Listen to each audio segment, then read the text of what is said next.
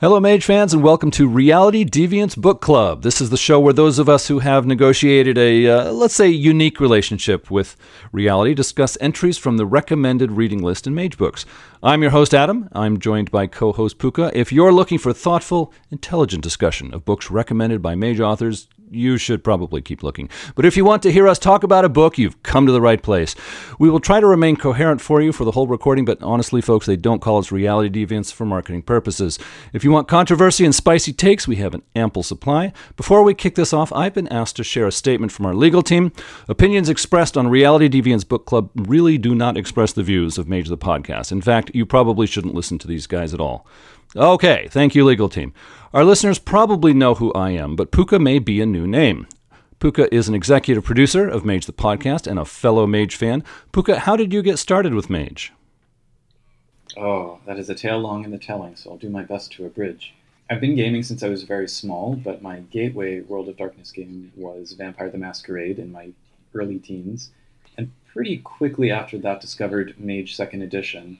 But very shortly after that, Mage Revised dropped, and that was when I truly fell in love with the game because I admit I'm kind of a fan of the street level gritty stuff that people seem to often hate Revised for, but that remains my favorite edition, and you know, I've played and run games ever since, so off and on. Well, great. Uh, now, I have heard through the grapevine that you are also involved with a podcast for World of Darkness games. Can you tell us what that is? Oh, that grapevine just never shuts up. Yes, so I am a co host of Changeling the Podcast, which is sort of done in the mold of both Mage the Podcast and Werewolf the Podcast, along with Josh Hillerup. Uh, we're now in our second season, going through the second edition of the game, because as much as I love Mage, Changeling does indeed edge it out just slightly. But it's like picking your favorite child, you know? I think I do know the feeling. And uh, was there anything you'd like to tell us about what you do during the day to pay the bills? Well, I work in project management and teach liberal arts to university students on the side as one of the ever growing adjunct class in the US. At night, I fight crimes against fashion. So. Well, I, okay. I got Puka on the show to make me look good, but this may work the other way around. Before we started recording, I got some concerned emails from executive producers for Mage the Podcast. Uh, let me say no uh, funds from executive producers were used for Reality Deviants Book Club, not a dime. As this is the first of what I hope will become a series, I wanted to explain why I chose to discuss selections from recommended reading lists in Mage books. Recommended reading lists in RPG books have proven very useful to me. When done well, they give you great examples of what the game designers were thinking of when they put the game together. This helps you not only understand why they wrote the rules the way they did, but it helps you generate content to offer your players. What opened my eyes to this was my experience with Teenagers from Outer Space by R. Talsorian Games. This comedy role playing game is 126 pages with no supplements. I found out years later there was one published adventure, but I've, to this day I've never seen it. My friends and I played the hell out of that game. We had such a great time, we wrote more material for it, extended the rules, everything. I talked to other friends and RPG fans who bought the game, and they had a different experience. They tried a few game sessions and then gave up. They moved on to other games. They told me they didn't know what to do with it or they couldn't figure it out. I was perplexed, but later found out what happened. The game's designer had watched a lot of episodes of Urusei Yatsura, a Japanese animated comedy show, and decided to make it into a role playing game. My three friends and I had seen the show, plus other shows from the same animation studio, before we picked up the game. We had even read the manga the shows were based on. We knew the inspirational material well, so when we started the game, we knew exactly what to do with it. NPCs, adventure ideas, stuff the author didn't explain well, it was no problem. Once I figured this out, I tested it on Dungeons and Dragons. The famous Appendix N list of recommended reading by Gary Gygax made D&D click for me. No more scratching my head on obscure rules from early editions. I've been a Mage fan since the game started in 1993, but can I gain any deeper insights by reading the books the Mage writers read? If English people can go searching for the soul of England, can I do the same with Mage? I aim to find out. This may lead me deeper into quiet, but that's kind of my thing anyway, so no problem there. Puka, what are your thoughts on digging into the Mage recommended reading lists? I think I have to distinguish between the Mage recommended reading lists and recommended reading lists in principle.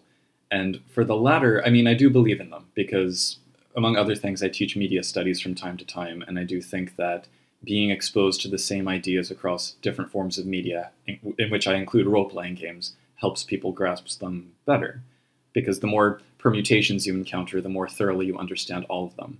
With text in particular, and here I want to focus on the reading part of the reading list rather than we get recommended movie lists elsewhere and things like that. With text, you have a lot of agency in how you choose to consume them. You can bounce around and linger on particularly rich passages, reread as you need to. And for something like Mage, which can sometimes get too cerebral for its own good, you might come across a concept or situation that intrigues you, but you're not sure how to build a plot around it or add depth to the characters who populate it. So, seeing how it unfolds in another kind of storytelling medium can help both players and storytellers conceptualize it. But that being said, everyone's going to have different ideas about the texts that best illuminate the game's themes and ideas, so no reading list should be thought of as absolute. All of them are as personal as any other form of advice, and I think that while it's helpful to have those lists provided in mage books and other role playing game books, they kind of have to be taken with a grain of salt. It helps to know where the authors were coming from when they crafted the setting but you have to understand that if you go and read those books to kind of get deeper knowledge about it, you may not get the same kind of stuff out of them out of those source materials that they did.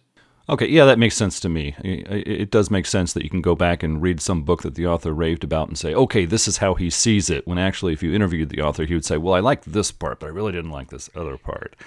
Yeah, thanks for sharing that. Uh, our book today is Kid Eternity, written by Grant Morrison with art by Duncan Fegredo. It's a graphic novel, or as people in the know say, a comic book marketed to adults. It is complete in one book. The pages aren't numbered, but it isn't very thick. It was put out by DC Comics in 1991 in three issues. How often is this recommended in Mage books? Only once. The reading list is in uh, the reading list in the first edition rule book says various comics in this new imprint of DC Comics are incredibly useful for mage. For pure mageliness, you can't beat this one. End quote. Stewart Wieck, the man who created Mage, recommends this one. The other Mage writers don't mention it. The character Kid Eternity started in Hit Comics number 25 in December 1942. A DC Comics fan site gives a synopsis of the first Kid Eternity, and I share it because I read it before reading today's book, and it really helped me. A boy and his grandfather are killed in a U boat, that's submarine attack, on a civilian steamship, but when the lad reaches the pearly gates, his name is not on the list. So Mr. Keeper, who was responsible for this clerical error, brings back the boy's spirit into his body, and the lad lives again and is endowed with great powers, including invisibility and intangibility. But most important, by speaking the word eternity, the boy could call upon any person in mythology or history to aid him in any given situation. In the spring of 1946, Kid Eternity got his own comic book. It ran for 18 issues. Quality Comics sold its intellectual property to DC Comics in 1956.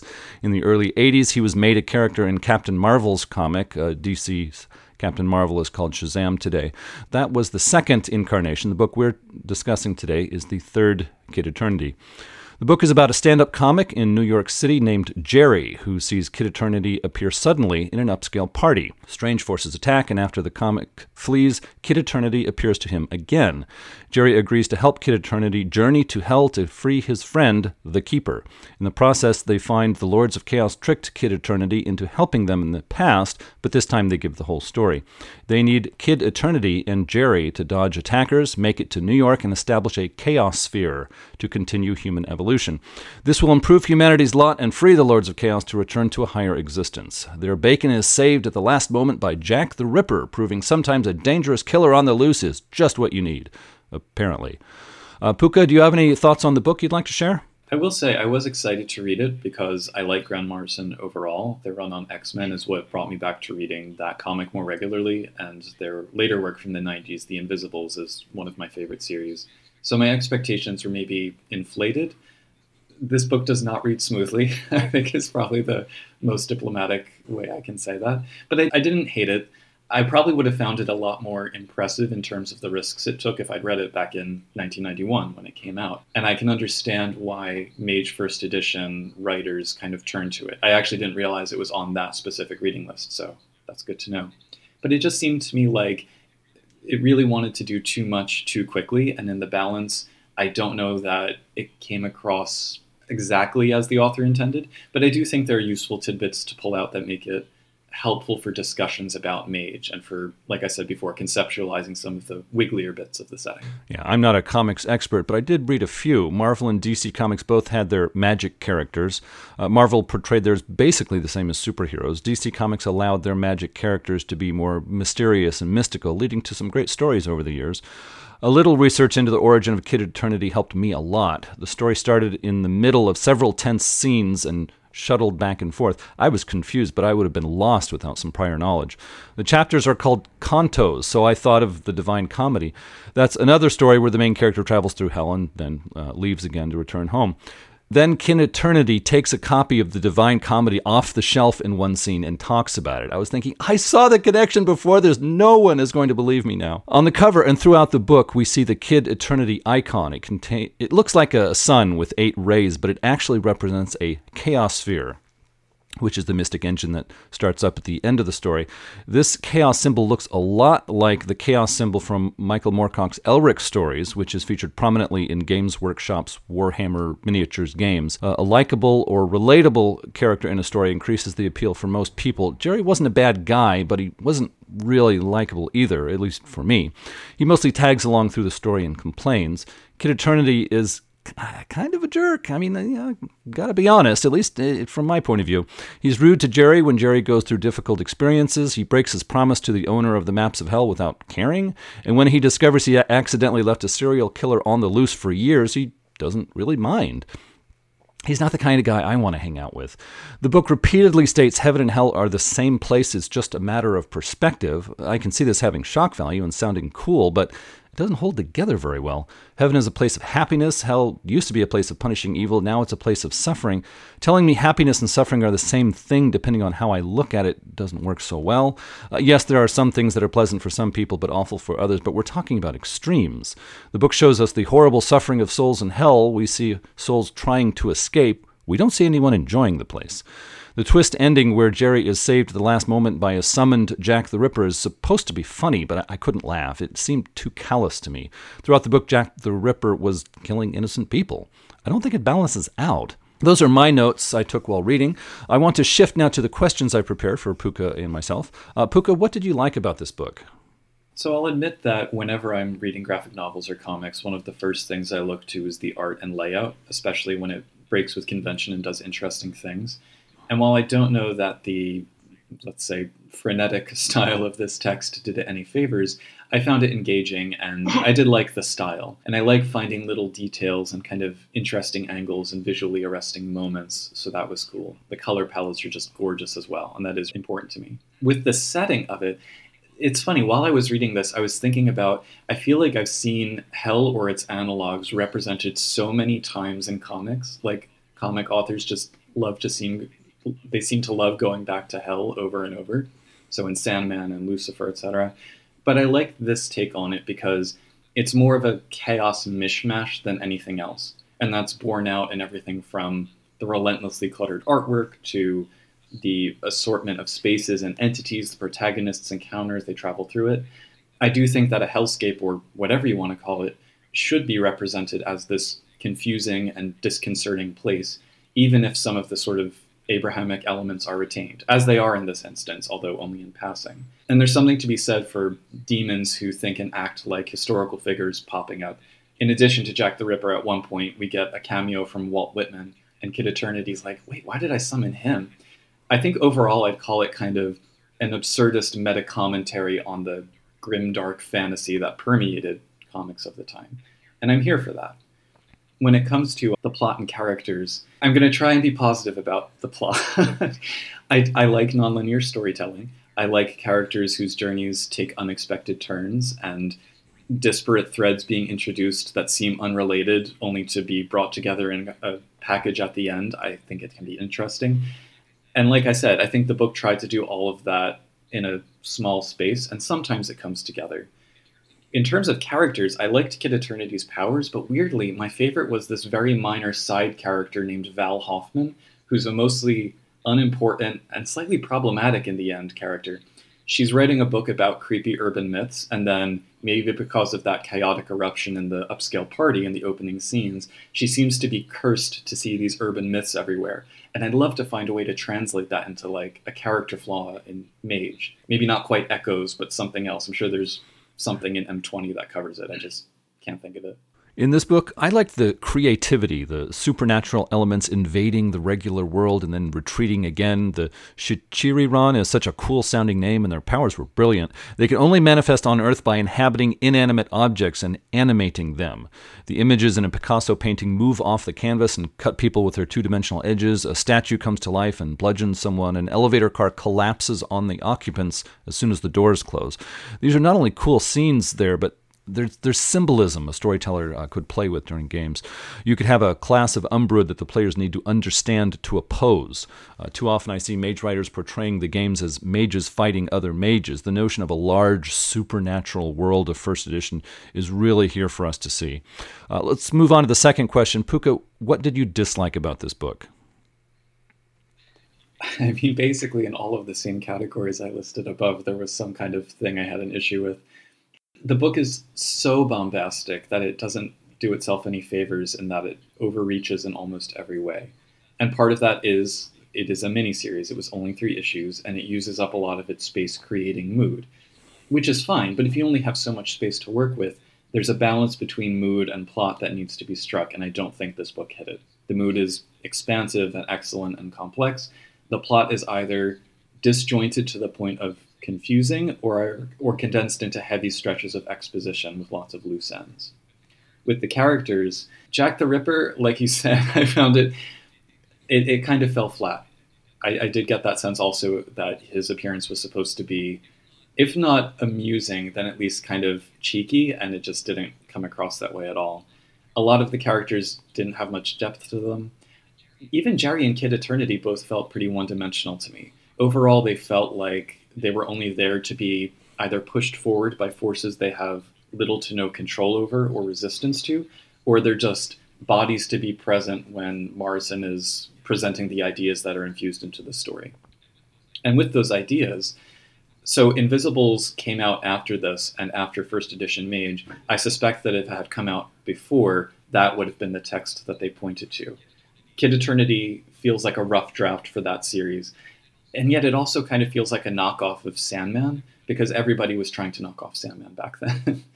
and there are references to things like the turning of the aeon and the alignments of coincidence and things like that, but they're just kind of mentioned without explanation of why they matter. So I would rather have more time to explore those ideas and their impact on the characters rather than just boom, here's one, boom, here's another. Oh no, here's Jack the Ripper. The story's over. Yeah, I had a hard time with the the nihilism. That outlook is always difficult for me, and it shows up in force at the end of the story.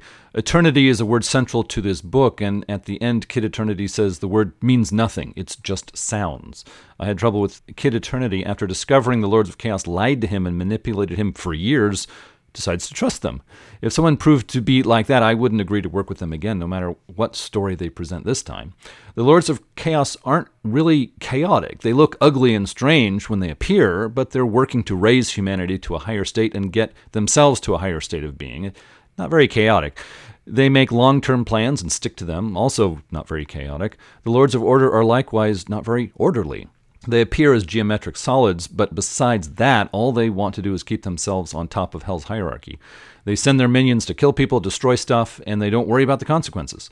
Order and chaos are kind of meaningless words in the story just like eternity. Uh, the Lords of Chaos want to advance evolution by means of mystic engines that increase chaos, but evolution is, is not change or randomness. Evolution is either changes to a group of organisms to help them survive in a given environment, or changes that bring improvements. Increasing randomness and expecting evolution to result is so unlikely. It, it just didn't work for me. It's like flooding a city with radiation and saying the children born in the next few years will be superior. The thing I dislike the most in the story is the ugliness. A baby is murdered in a crib, the child molesting ship captain, a kid gets beaten to death with a metal bar. Uh, these things don't advance the plot, they're just ugly. At one point, a Lord of Chaos says the ship captain was destined for hell because of his sins, but heaven and hell are the same place in the story. Everyone who dies is going there. It's a boneheaded point to make. Uh, our next question is uh, about ideas for Mage, what, what ideas this might suggest. Puka, did any occur to you? So, generally speaking, I don't run games with infernal or nephandic antagonists, but I think that there are a few interesting ideas for those that could be extracted from this text. Alternatively, I think it provides a template for interesting kinds of umbrood, like the Shichiruron who you mentioned, uh, but also umbrood who are called demons because they're amoral in the small scale and that they don't really care about people's physical or emotional well-being that much uh, in service of their grand machinations, but they're not necessarily malevolent in, in the grand scheme of things. They're not benevolent either, but they they kind of defy being understood in those terms. Whether or not that point comes across solidly enough in this text is a separate question. But I enjoy when Mage lives in those kind of weird in between spaces and the unsettling things one finds in there, so I like that. From a much more immediate story construction point of view, the disjointed nature of time on the threshold of death as a trope I like that for something like a Euthanatos seeking.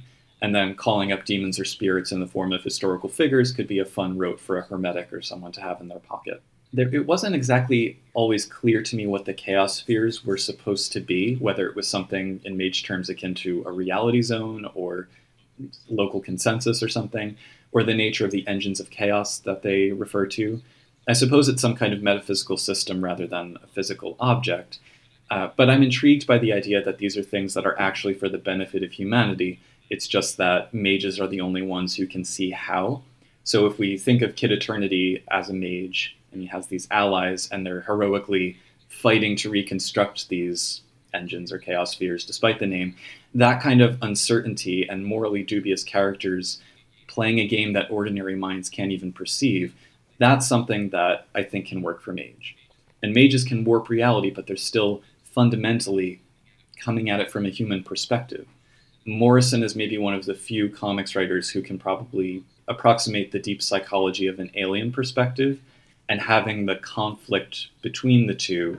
You know, I, I would do that in Mage. That's the only World of Darkness game where I think you can actually get away with that. Yeah. It inspired me to create new classes or groups of umbrood and supernatural creatures for my games. I always like interesting reasons to pull sleepers into a story and make them necessary. Jerry appears to be tagging along for no reason at points, but he has a pivotal role. I like the examples of sleepers misunderstanding supernatural events. That helps me as a storyteller. Uh, next question Puka, did you get any insights into Mage? I was going to say not really, but I think I'm going to piggyback off of what you just said, actually. It doesn't give me much to work with for figuring out things like paradigm or avatar. It maybe gives a little bit to latch onto in terms of Umbra stuff, but that's more trying to shoehorn this text into Mage rather than seeing what comes out of it more organically. But the two specific pieces that I think could work well or could illuminate the world of Mage more for somebody. First, it illustrates pretty clearly that the technocracy and the traditions are not the only ones fighting a war for reality in the game. I don't think we get enough solid information to characterize the characters here as Nephandi or Marauders, but maybe something in between. They're definitely not technocrats, though. And then, second, it demonstrates how utterly terrifyingly bonkers it is for sleepers to find themselves in this world. So, yeah, if Jerry is an ordinary sleeper, at least at first blush, this text really shows how arrogant and uncaring and goal oriented mages are at the expenses of non mages. And even though, slight spoiler, Jerry arguably goes through a kind of awakening at the end, it's a deeply traumatic process for him. And he's the ordinary human who comes out in the strongest position, arguably.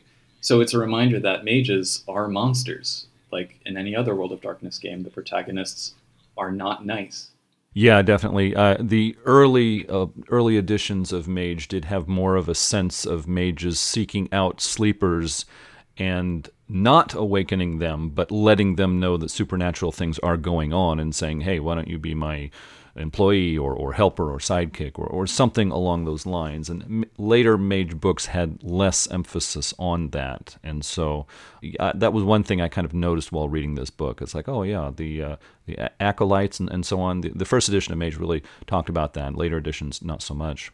The notion of too much stasis being remedied by more dynamism was important to Stewart Wieck, but I saw it only in terms of human society. I was forgetting mage plays with supernatural themes and the idea of a mysterious universe. This helped me revisit stasis versus dynamism with a cosmic or supernatural perspective, and I really appreciated that. Next question Puka, did you get any ideas for something new to try while running Mage? So I know that conceptually my tolerance for this kind of madcap structure is higher than a lot of folks I've gamed with. So when I come across something that even I have a hard time figuring out, it makes me stop and go, "Oh, so this is what it feels like." You know, when I try to incorporate this kind of stuff into a game. And the nonlinear narratives, the sort of fever dream umbrascapes or reality zones, magic that bleeds outside of the sphere system. I love bringing in stuff like that but it's good once in a while to be reminded by an inspirational text or what might be an inspirational text how those techniques kind of push against the boundaries of storytelling to the point that you really need a strong foundation underneath. In the same way that I wouldn't give this to someone as their first graphic novel ever to read, I wouldn't do a mage game that incorporates similar storytelling strategies for a novice player. So that was kind of useful to, to see that from the other side. That being said, for a veteran player who's doing a newly awakened character, I think it provides the kind of fragmented and nightmarish setting that really drives home Mage as a horror game. Having a fish out of water protagonist discovering this new supernatural world is a trope that I suspect comes up in a lot of games, but it's rarely inflected with quite as much pandemonium. So I would like to give that a try. I think the game that I ran during lockdown, I had a lot of veteran players, and one or two new mage players, but veteran World of Darkness players, and they're all fans of Morrison and that kind of work. So this this kind of structure and the ideas in here are something that I could see myself constructing a game for that group around. Yeah, this book made me want to put more scenes in the wee hours of the morning to mix exhaustion and empty streets into a surreal scene. It gives me a boldness to let supernatural things invade sleeper gatherings. People will explain the things away or doubt their senses. I think too often we make the mages and monsters uh, terrified of being seen. We forget the Sabbat are a part of the vampire, uh, the masquerade game. They tear up cities, terrify whole neighborhoods, and don't sweat the details. It's part of what makes them so scary. Final question, Puka, does this book belong on the list of books recommended for Mage? Ultimately, I'd say probably not, although it may have once belonged there. I can read it and make it work, and I don't regret reading it, but almost across the board, I think there are better options. If you want a visual representation of a hell dimension or something close to it, it's not bad. But if you want chaos magic as an important factor, you're better off with the Invisibles. If you want trippy afterlife temporal mishmash stuff, certain volumes of the series Kabuki have that with similarly impressive art. If you want idiosyncratic magic and morally gray demons and historical ghosts and everyday weirdness, you're better off with Sandman or Lucifer. And Sandman even benefits from being written in the same time period. And that's just comics and graphic novels. That's not even getting into other forms of writing. So again, I think it's partially the function of limited space and overreach, and I do think this fits better with Mage than other World of Darkness games, even something like Demon. But unless you have a desire to explore this niche of literature as thoroughly as possible, I don't think it's necessary to read it, and I would probably pick other things ahead of it. I think the notion of change being needed and resisted by strong supernatural forces makes this fit uh, well with Stewart Wieck's vision of Mage. It made this abstract idea more concrete for me. Stewart's vision of Mage was stasis versus dynamism, not order versus chaos, but there was enough overlap to, to get me thinking, so I appreciated that. Well, folks, that's our discussion on Kid Eternity. If anything didn't make sense, consider yourself fortunate. It means you haven't crossed over to our point of view yet. But there's still hope for you. I'm planning another episode. When will that be? My schedule book is a handful of tea leaves. I'll consult it later. We'll be discussing John Constantine Hellblazer, another comic book because they have more pictures. Until then, tell your friends about the show, Reality Deviants Book Club. Come for the discussion. Stay for the unhinged rants. Although they'd never admit to it, this episode has been a part of Mage the Podcast. If you would like to let us know what you think, send an email, magethepodcast at gmail.com. You can subscribe to Mage the Podcast on iTunes, Google Play, and TuneIn, and other aggregators. If you like the show, and don't worry about what others think, you can leave a review online. Those reviews help other people find the show in their searches, and as less reputable places say, there's always room for one more. You can follow us on Twitter at Mage the Podcast. We are on the web at magethepodcast.com. We're on YouTube. There's a link in the show notes, but just search for Mage the Podcast and you'll find us there. If you would like to become an executive producer for this podcast, a link in the show notes will help you do that. No one would blame you for Reality Deviants Book Club. Thanks everyone for listening. Until next time, truth until paradox, baby.